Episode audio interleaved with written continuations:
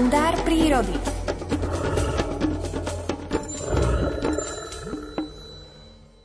Horské a podhorské obce obklopené lesmi majú dočinenia s medveďmi po väčšiu časť roka, keď sa tieto zvieratá s prevažne nočnou aktivitou potulujú svojimi revírmi.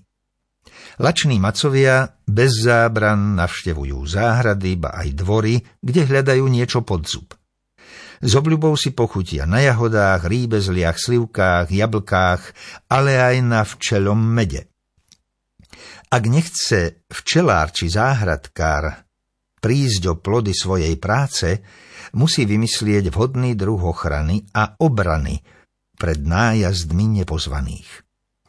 Starohorčania používajú najrozličnejšie spôsoby na plašenie votrelcov. U jedného pána celú noc vo včelíne bliká výstražný maják zo sanitky, sprevádzaný patričným akustickým signálom. Záhradkár z podhory v doline Richtárová používa na ochranu svojej úrody výbojky. Ďalší gazda bráni svoje záhradkárske kráľovstvo v odľahlej časti Dolného Jelenca prenikavým zvukom sirény. Za 13 rokov, ktoré som doteraz prežil na výskumnej stanici, som priamo v intraviláne Starých hôr stretol medveďa mnohokrát. Táto obec je známa aj ako pútnické miesto, ktoré je lokalizované v lesnom prostredí hneď nad dedinkou. Procesie ľudí sem putujú už dlhé roky zo všetkých kútov Slovenska. V minulosti, keď pútnici prekonávali cestu na Staré hory pešo, to bola naozajstná púť, spojená nielen s duchovným pookriatím, ale aj s fyzickou očistou. Dnes prichádzajú pútnici na autách a autobusoch a rozmer fyzickej očisty sa vytráca. Keďže pútnické miesto je situované priamo v lesnom komplexe, nemožno sa čudovať, že na toto posvetné miesto občas zablúdi aj medveď. Stáva sa tak najmä v nočných hodinách. Medvede sem neprichádzajú rozjímať, ale lákajú ich sem najrozličnejšie odpadky, ktoré tu po sebe zanechajú nesvedomití návštevníci.